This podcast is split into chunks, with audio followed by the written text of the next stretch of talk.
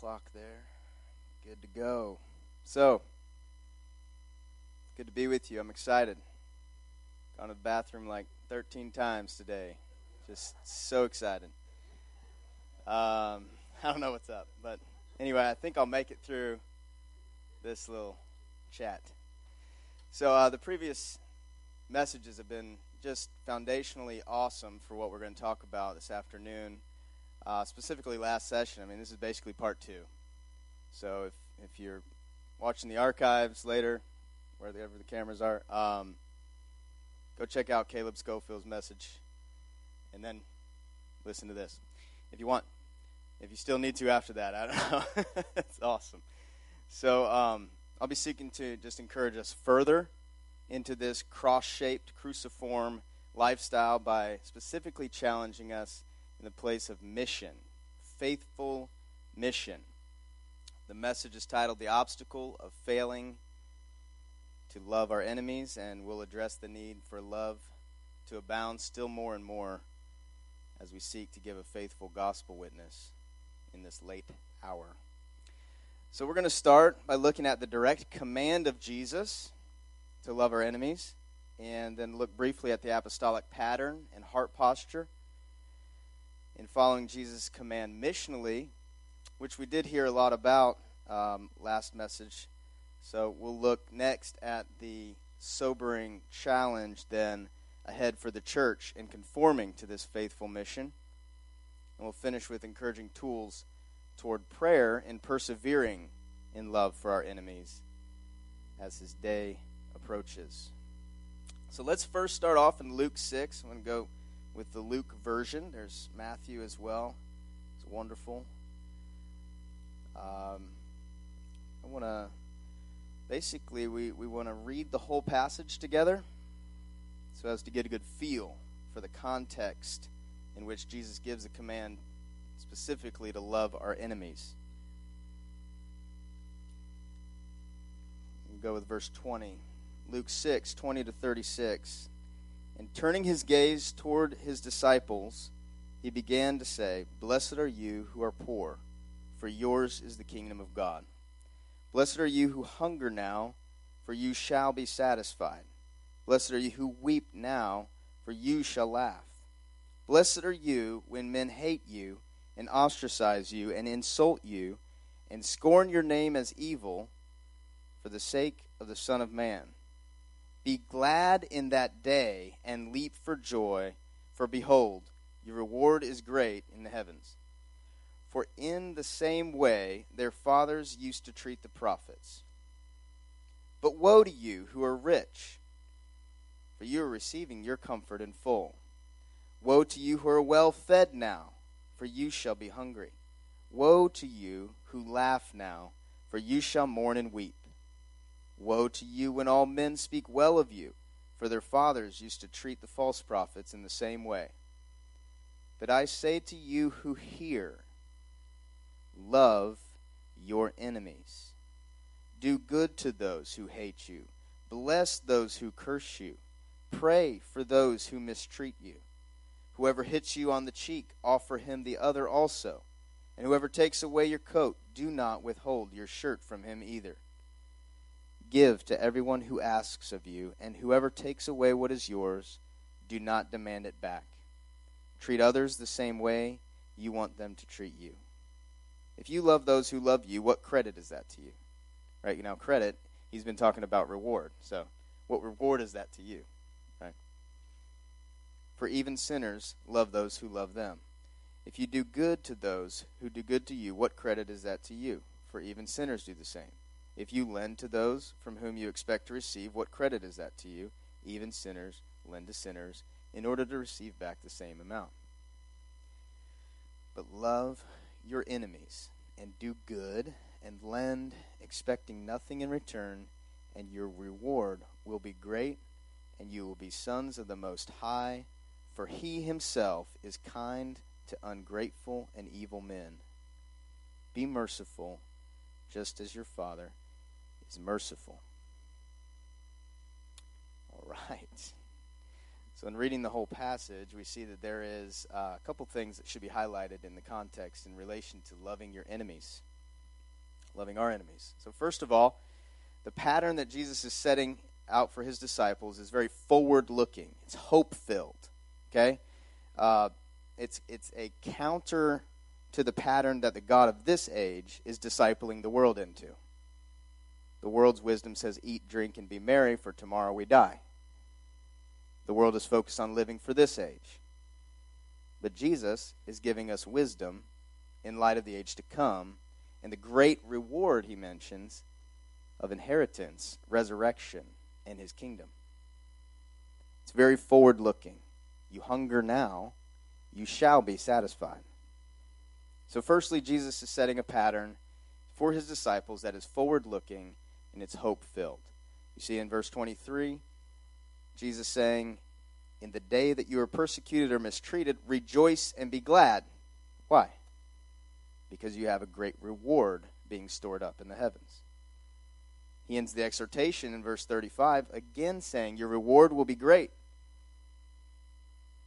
Okay?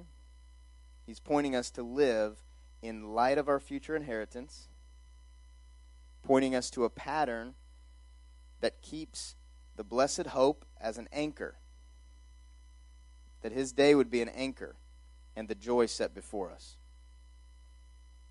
Secondly, he calls us to love our enemies so as to be sons of God, to be like the Father. So there's a representing our Father, and we're talking missionally a little bit here, right? Representing our Father that we get to do as sons because God Himself loves His enemies.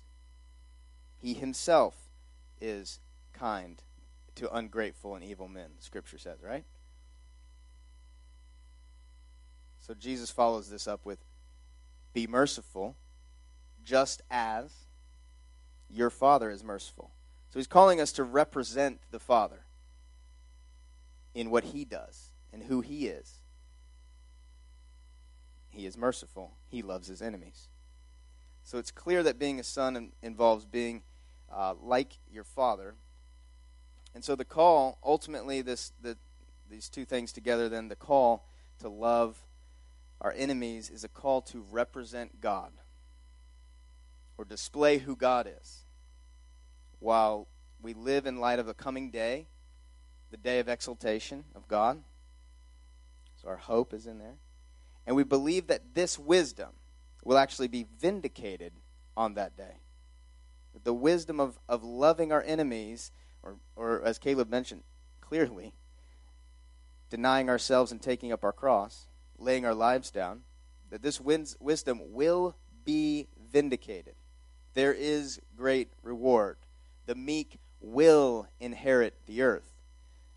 Beloved, did, did, did the meek inherit the earth today? Is this some kind of spiritual saying? The meek get crushed in this age, right? So Jesus is, is forward looking, has us looking out uh, uh, for this joy set before us, that we would endure the cross like he did. So I loved what Caleb said. Um, who's, who's preaching the, the gospel better than Jesus? Right? So it's not only that Jesus commands us to do this thing. He did this thing.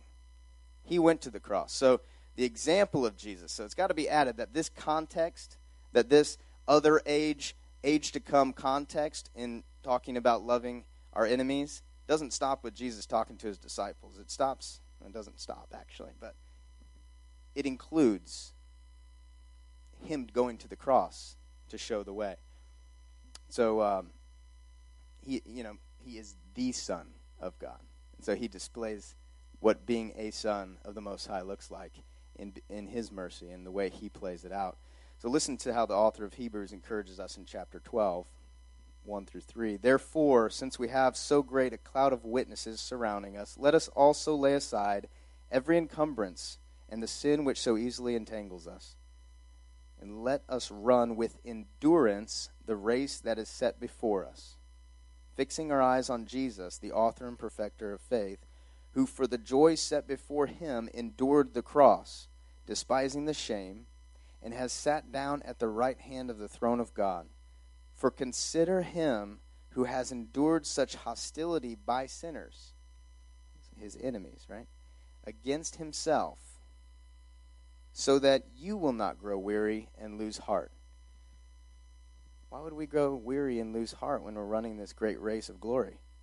Isn't that you know that doesn't make sense, right? So it's very clear that that who who the for the joy set before him he endured the cross. That the author tells us to endure the race set before us, and then clarifies what the race is, connecting it to Jesus, enduring the hostility of sinners against himself, the testing, the argument, blow by blow by blow. Father, forgive them.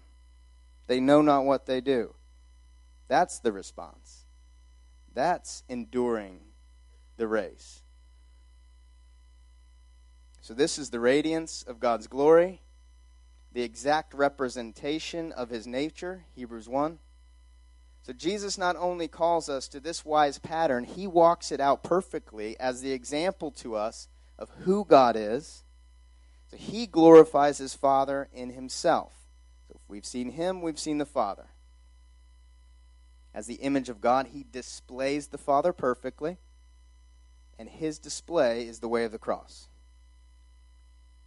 the way of loving his enemies even unto death. And that's clear. Uh, Caleb mentioned uh, Romans 5 8. You know, God demonstrates his own love toward us in that while we were yet sinners, his enemies, Christ died for us. So this is who God is, and thus this is how we must bear witness to who he is as the church. So I want to look now at the, the apostles' pattern as the church continues on, the apostles' message and methods agree with Jesus' call to display the Father in this cross shaped way of love. So let's take a look at the apostolic pattern and heart posture that agrees with Jesus' command, an example loving our enemies. Uh, really, the pattern of the apostles uh, and mission of the church can be found in Ephesians 3 uh, when Paul uh, prays for the church. So he, right before he's going to pray for the church to be strengthened by the Spirit through tribulations like his. So he's he's been going through tribulations, and then he begins praying for them to be strengthened.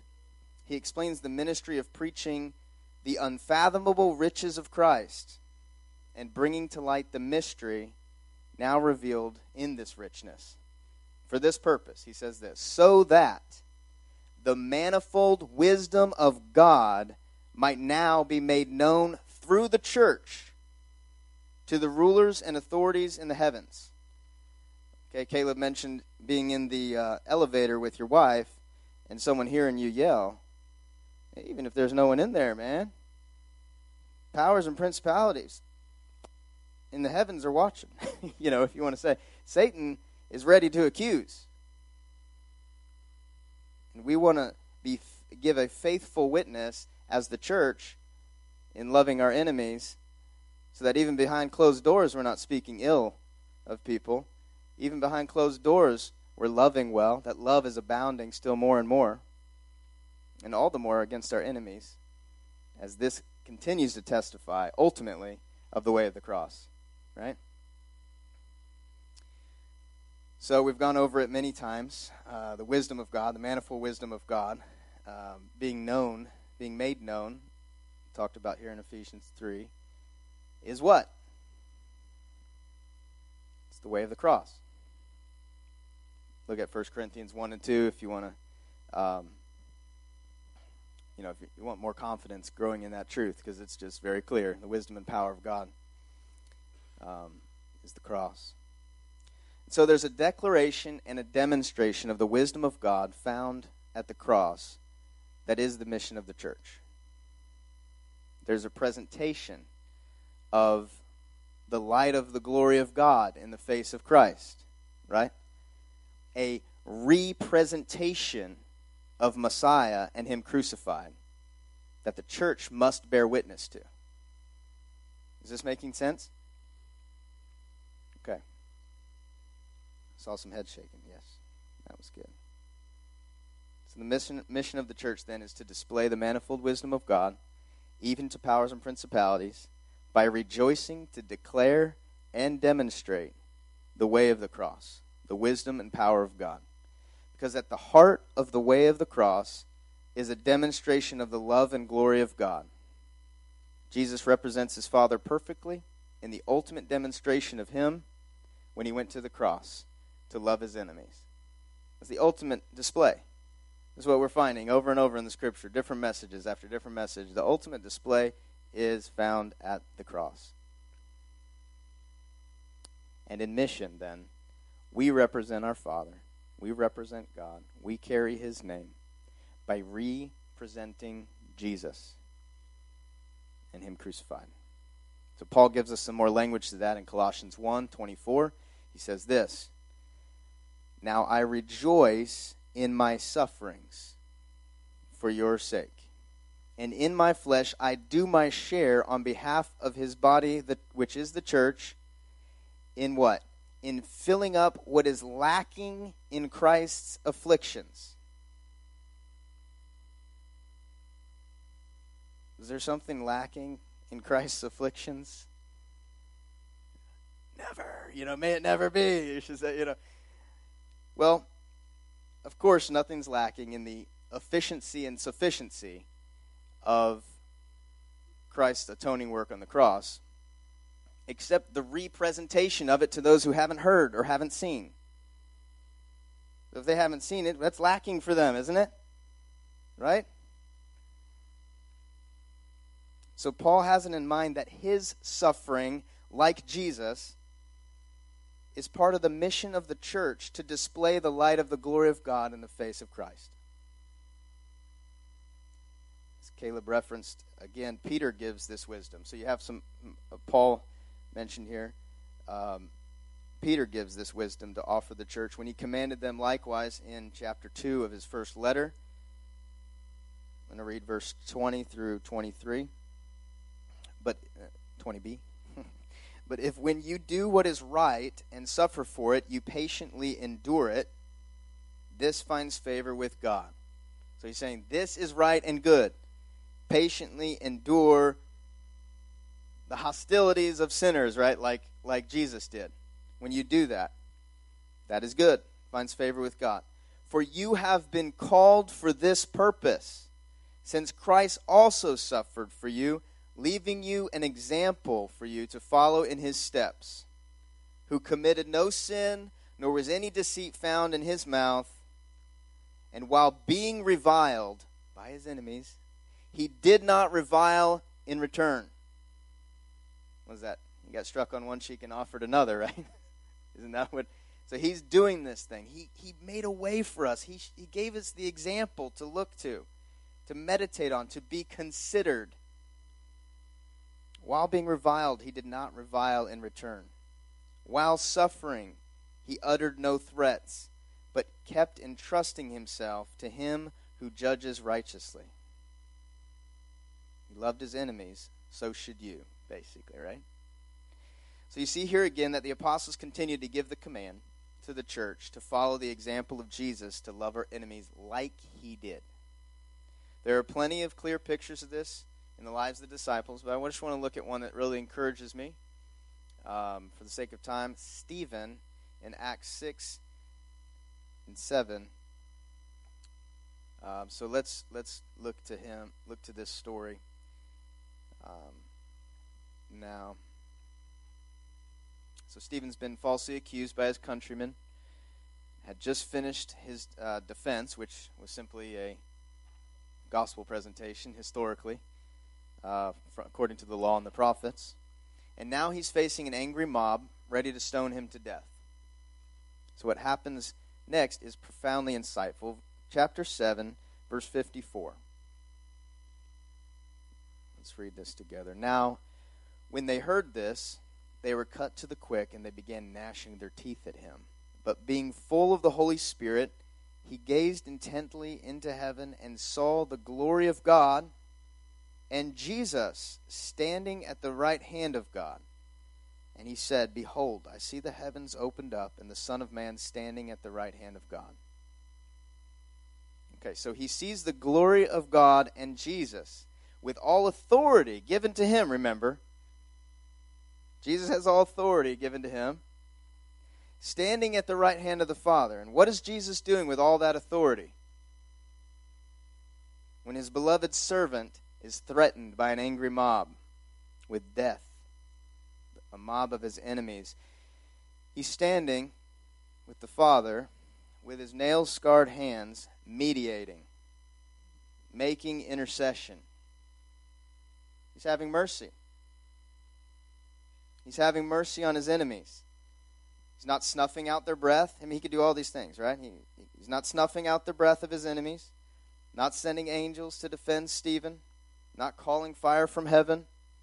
He's having mercies on his enemies now. You see, when we get a vision, when we get an understanding of what our Lord is doing in this present evil age, when we understand that He has a day coming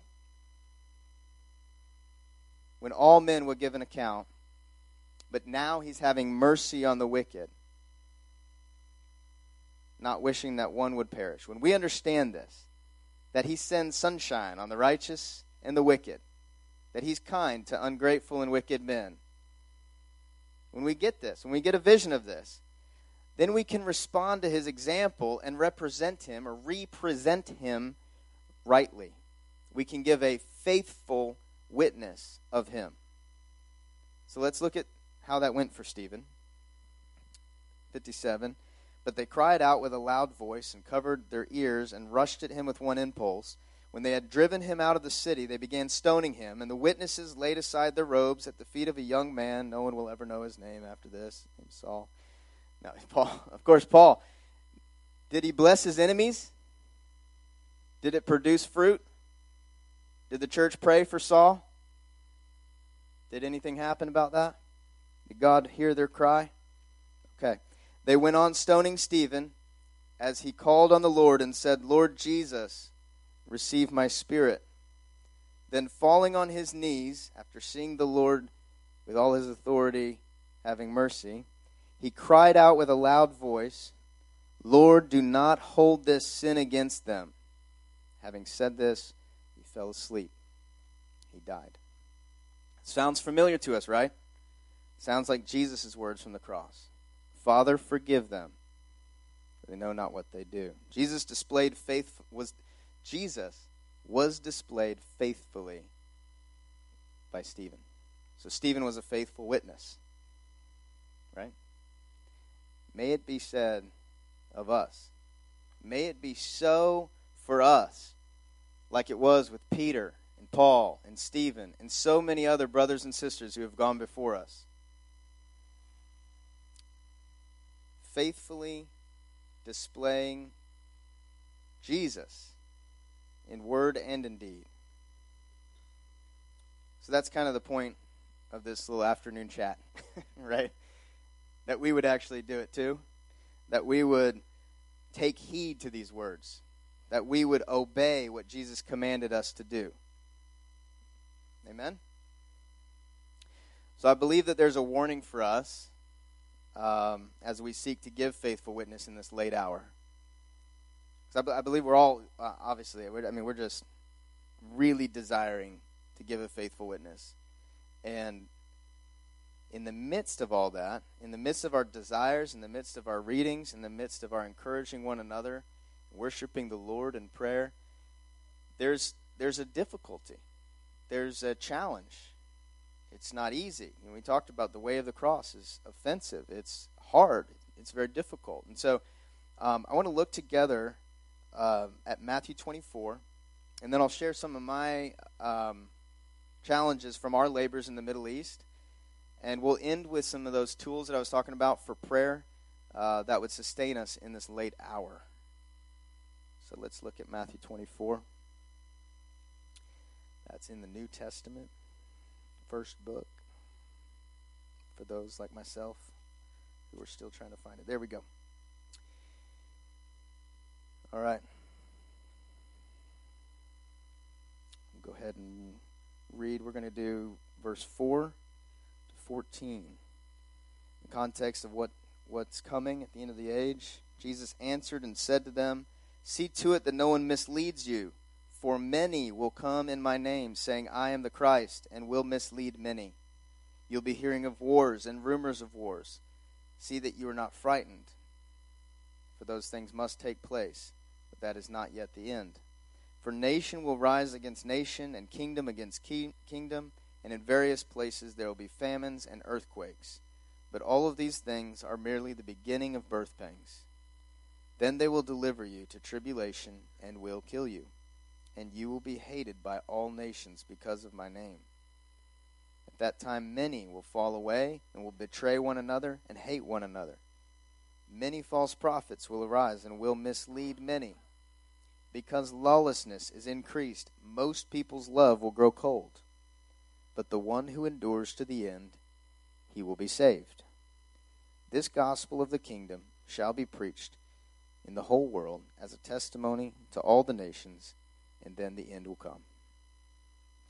So we can see right there at the end of the passage a clear call to mission to preach the gospel of the kingdom to all peoples until the end.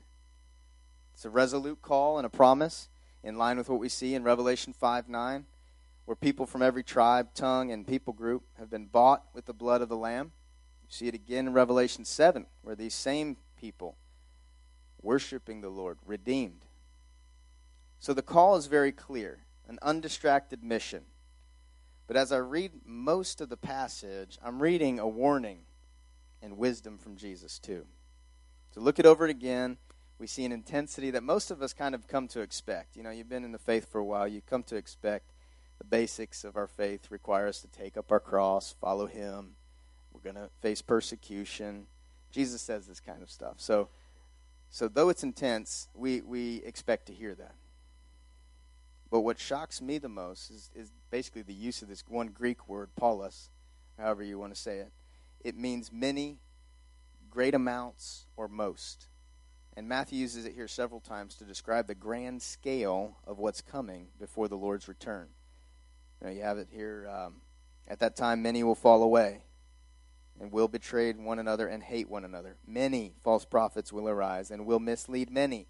Because lawlessness is increased, most people's love will grow cold.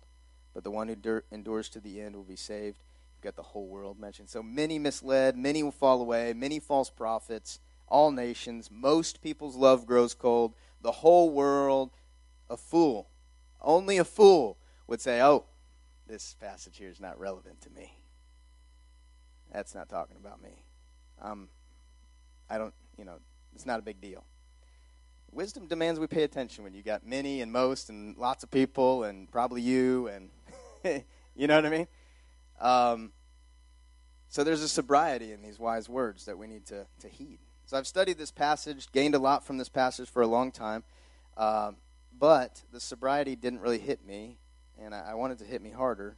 Um, it didn't hit me that hard until the challenges of living uh, among my enemies pressed me a bit. And so Yep, my wife and I and four kids, we live in the Middle East. We minister the gospel in the Muslim world and have experienced a small dose of harassment uh, from the local people. We've had things thrown at us. We've um, been ripped off, lied to on a regular basis. And um, I'm just going to read it so they don't, you know, whatever, get emotional here. But we it, uh, you know, there's a lot of stress involved. Lots of there's constant just wanting to go out for a walk with your kids, but knowing that we're probably going to be harassed by some of the young guys. Um, let's take a taxi. We're probably going to get ripped off. you know, like whether it's true or it's perceived. You know, it's happened to us before, so they were thinking it's probably going to happen again, or you know, just the constant wrestle of that. But it's really not only that. I mean, that's that's circumstantial things that happen as being a foreigner, but it's also when when you uh, come to a people who are hostile to your way of life and to what you stand for, that you really realize this is a day in and day out grind. This is anti Christ hostility that we live among day in and day out. The blasphemy from the towers multiple times a day going forth in a land that we live in every day.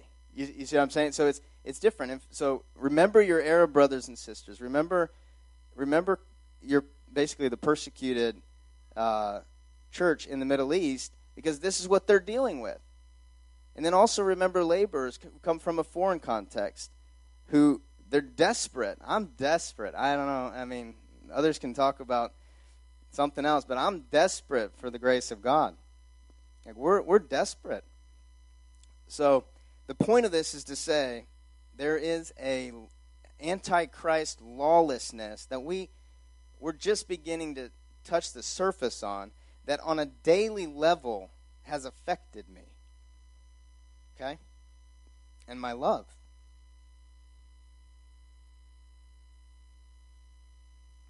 So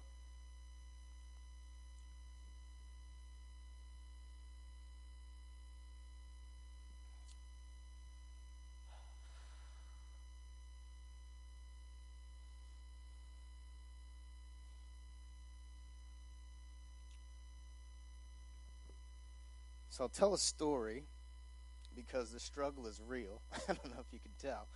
Um,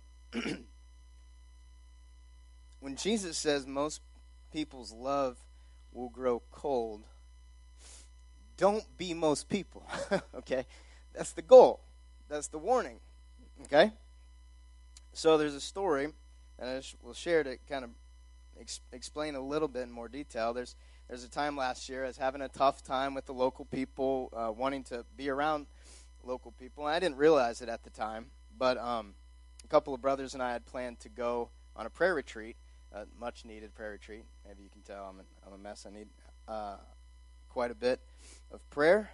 Write that down in your daily calendar. Pray for this guy. okay. Um, but anyway, we're heading to uh, another city. We're gonna we were going to go a couple nights to pray and fast together, and I was really looking forward to it.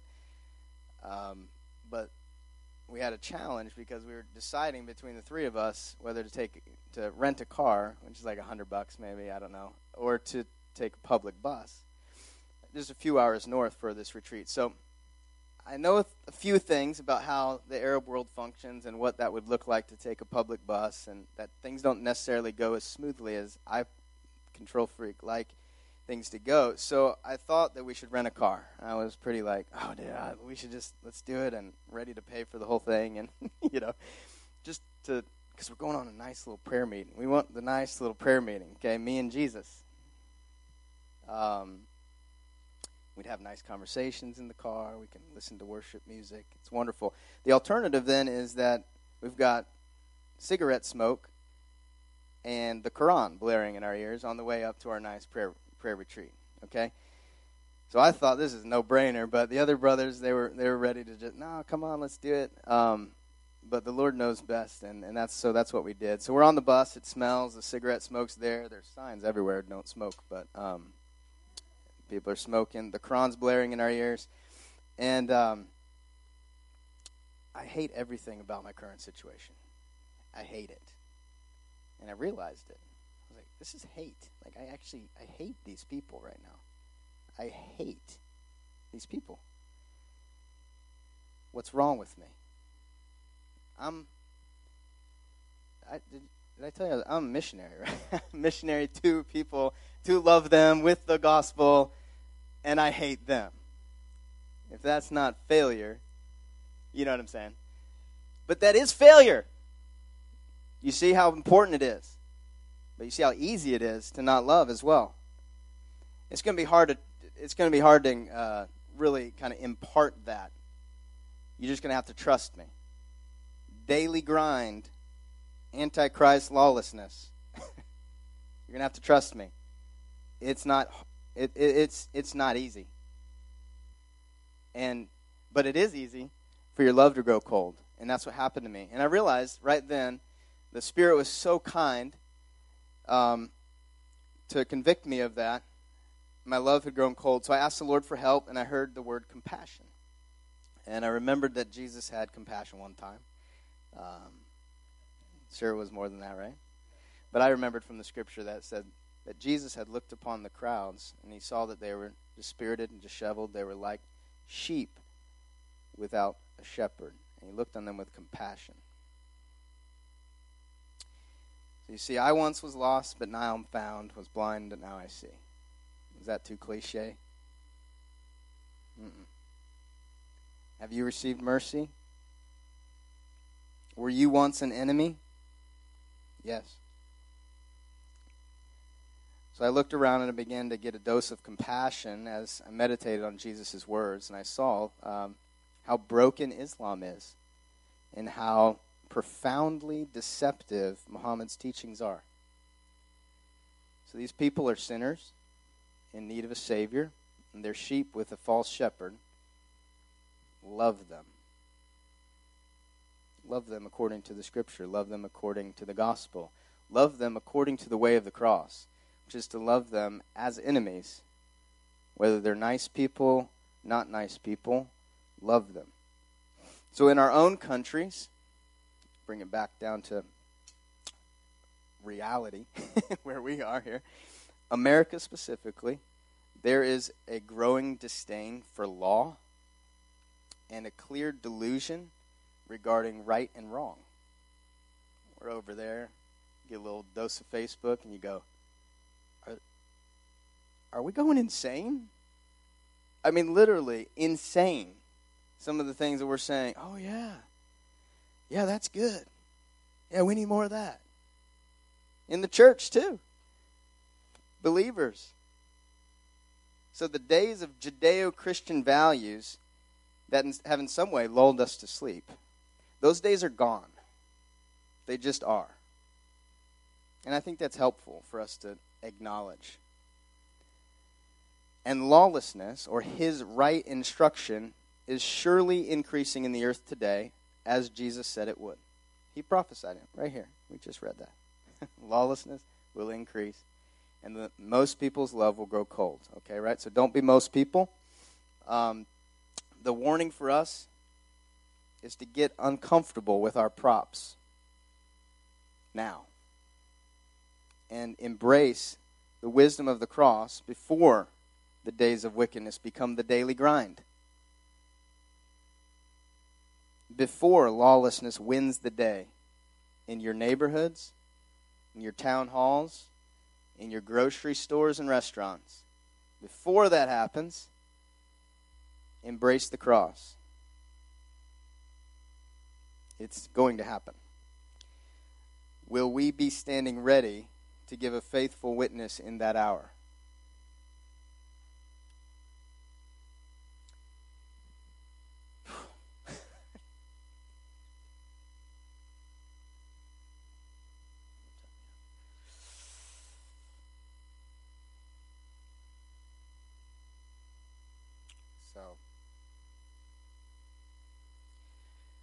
So we have time just for a little bit here. Um, we need grace. We need such grace.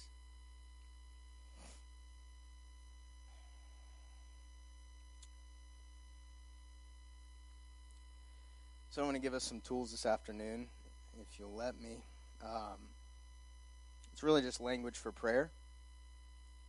Prayer accesses grace and grace is what the church needs to persevere in love.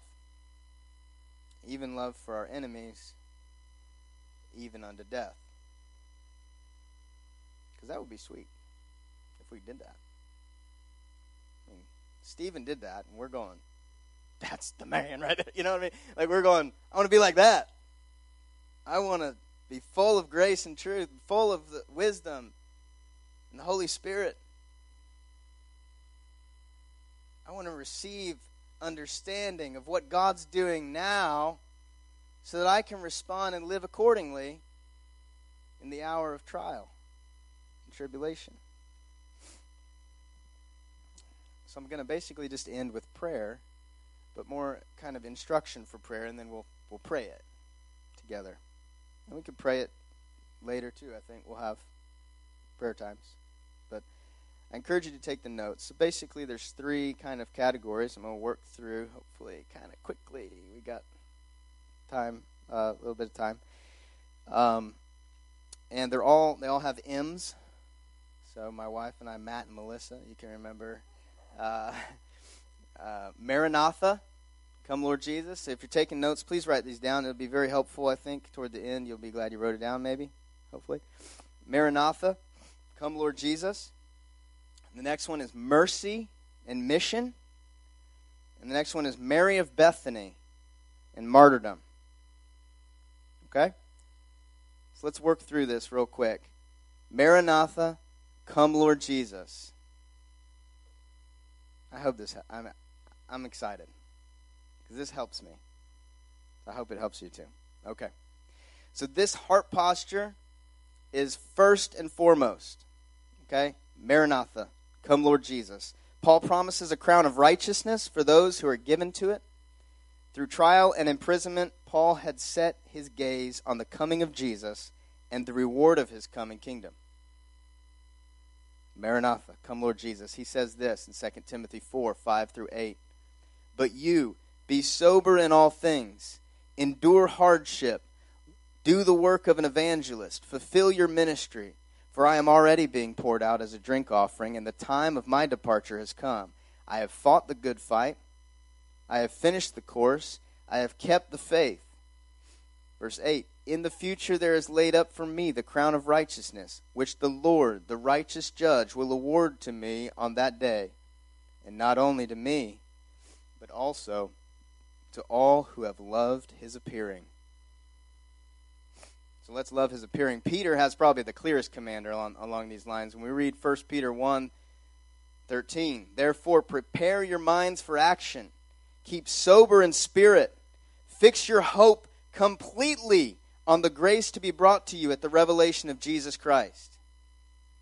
That's a good election year verse, isn't it?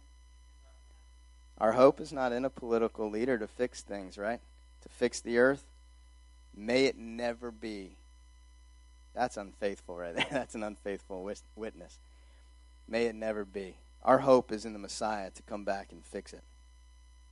So it's the most stabilizing verse when everything around you is in crisis.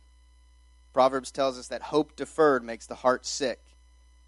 But there is a hope that will never disappoint, right?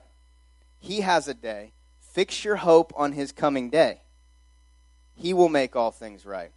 He will purge the wicked enemies, right? And the righteous will inherit the kingdom. This is how our prayers begin, and we explain to our children some things going on in our region. ISIS is on the border. They are doing atrocities to our brothers and sisters. Uh, let's pray for them. But it's it's terrible things are happening, right? Unspeakable. Humanitarian crisis is at a level unheard of, reaching a boiling point. It's really too much to bear. Wickedness is increasing all over the earth. We can't take it anymore, Lord. Send your son, right? Maranatha, come Lord Jesus. We love your coming. It is good that our righteousness, your righteousness go forth from Zion and disciple the nations. It is good. We love your righteous leadership. No other man will do. Maranatha come. So set your hope completely on this. You won't be disappointed. It's the rootedness we need. But there's another step here. You can't just leave it there, right? Maranatha, kill your enemies, Lord. right? How you your love your love's gonna grow cold doing that, I think. But and and that happens, right? We focus on just one piece of the puzzle, and you, you miss God.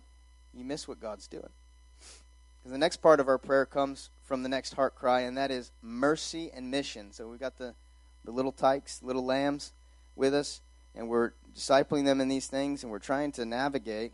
There's crazy things going on, right? This is really where love begins to burn hot and not grow cold. And uh, it's you know it's when a taxi driver exploits me and cheats me.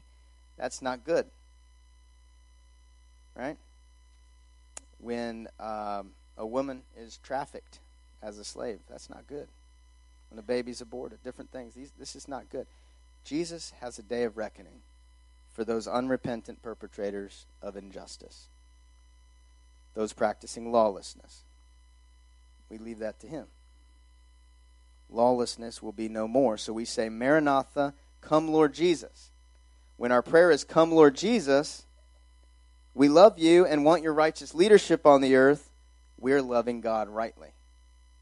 But knowing Him and His ways helps us to not stop our prayer with Maranatha. We know that God is having mercy on his enemies right now. When he comes, he will not be having mercy on his enemies any longer. The time for mercy will have ended. So there's urgency. So the next part of our prayer goes like this we, we, we say, Maranatha, come, Lord Jesus. But until you come, Lord, have mercy and raise up a faithful witness among your enemies. Lord, send laborers into the ripe harvest field to declare and demonstrate a faithful gospel before your day. Rescue your enemies with your gospel power. So this this heart cry combats that hatred for the wicked becoming unchecked, right? We are to love our enemies as he loves them, and his desire is that all men come to the knowledge of the truth and are saved. So we then go into praying for the leaders of ISIS, for pimps and political pundits who are promoting wicked agendas, right? So that they would have encounters with the Lord that would cause their hearts to tremble and turn to Him, like happened to us. We pray for laborers to be strengthened, to give a faithful witness to them, even unto death. How will they hear without a preacher, right? Paul says. This leads us to our final heart cry and end of the prayer, the martyrdom piece in Mary of Bethany. You know, the Lord is coming back, and we've placed our whole hope in his coming. He's promised that before he comes, every people group will receive a faithful witness of the gospel. And he gave us, the church, the call and equipment to do the work. So we all long for his coming, and we all labor for his harvest, loving God and loving people It's pretty simple. But at what cost? Our whole lives. Right? Lay down your life. Everything. Love God with everything. Right? This is the only right response to our precious Master who laid down his life and invited us to join him in the wisdom of the cross. So the final part, part um, so, the final part of our prayer is to pray for the church. It's important that we pray for the church, pray for ourselves, pray for our church, for strength to remain faithful in the giving of the gospel, even unto death. Mary of Bethany saw Jesus with her own eyes raise her brother from the dead. She knew he was the one promised the one found worthy, the one who would bring the restoration promised in the scriptures. The resurrection and the kingdom, right? She saw it. She saw him do it. So she responded by pouring her whole life out on him.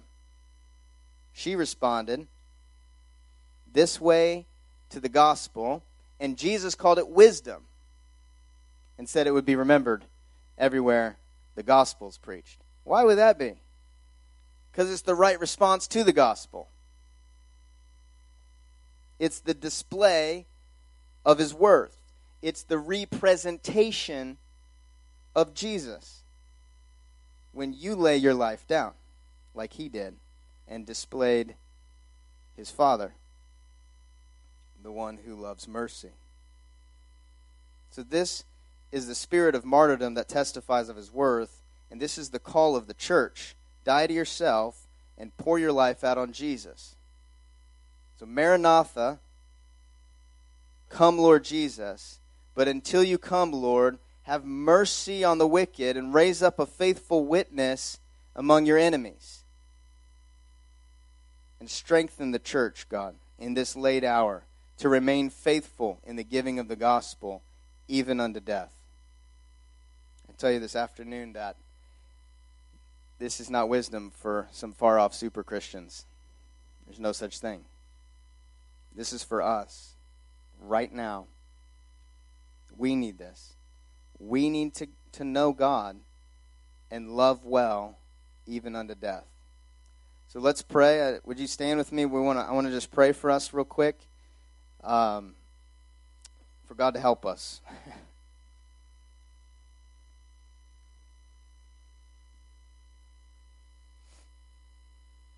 God, as wickedness increases before your day,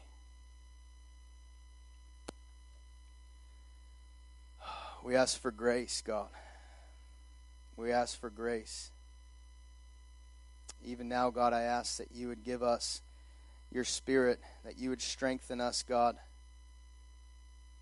by your spirit in our inner man, that we would know the height, the depth, the length, the width of the love of the Messiah. God, we ask in our churches, we ask for love to abound still more and more, that we would approve the things that are excellent, that we would be able to navigate the daily grind of an antichrist lawlessness. Come, Holy Spirit. Would you help us? We bless you. You're worthy, God. You're worthy of a faithful witness.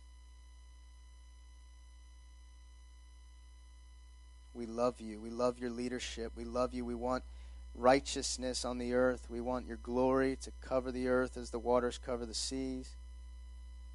We wait for you, God, and no other man, no other woman.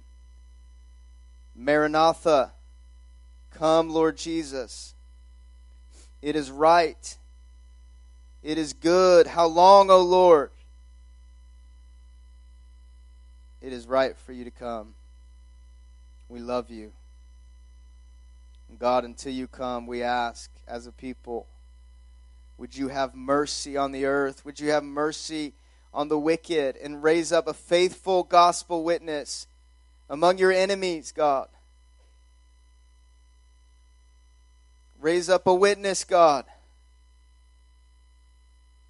A witness you are worthy of, that your name and your spirit would put a stamp of approval upon. Have mercy, God. So, Lord, we ask for strength as your church. We ask, God. We ask for that sending of laborers, and we ask for that sustaining, strengthening power of your Spirit for each one of us, God. You are the Lord of the harvest, and you're the Lord of every one of us.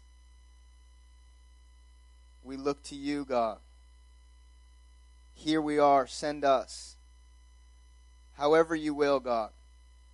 Make us faithful. Make us faithful to your Son, to represent him, God.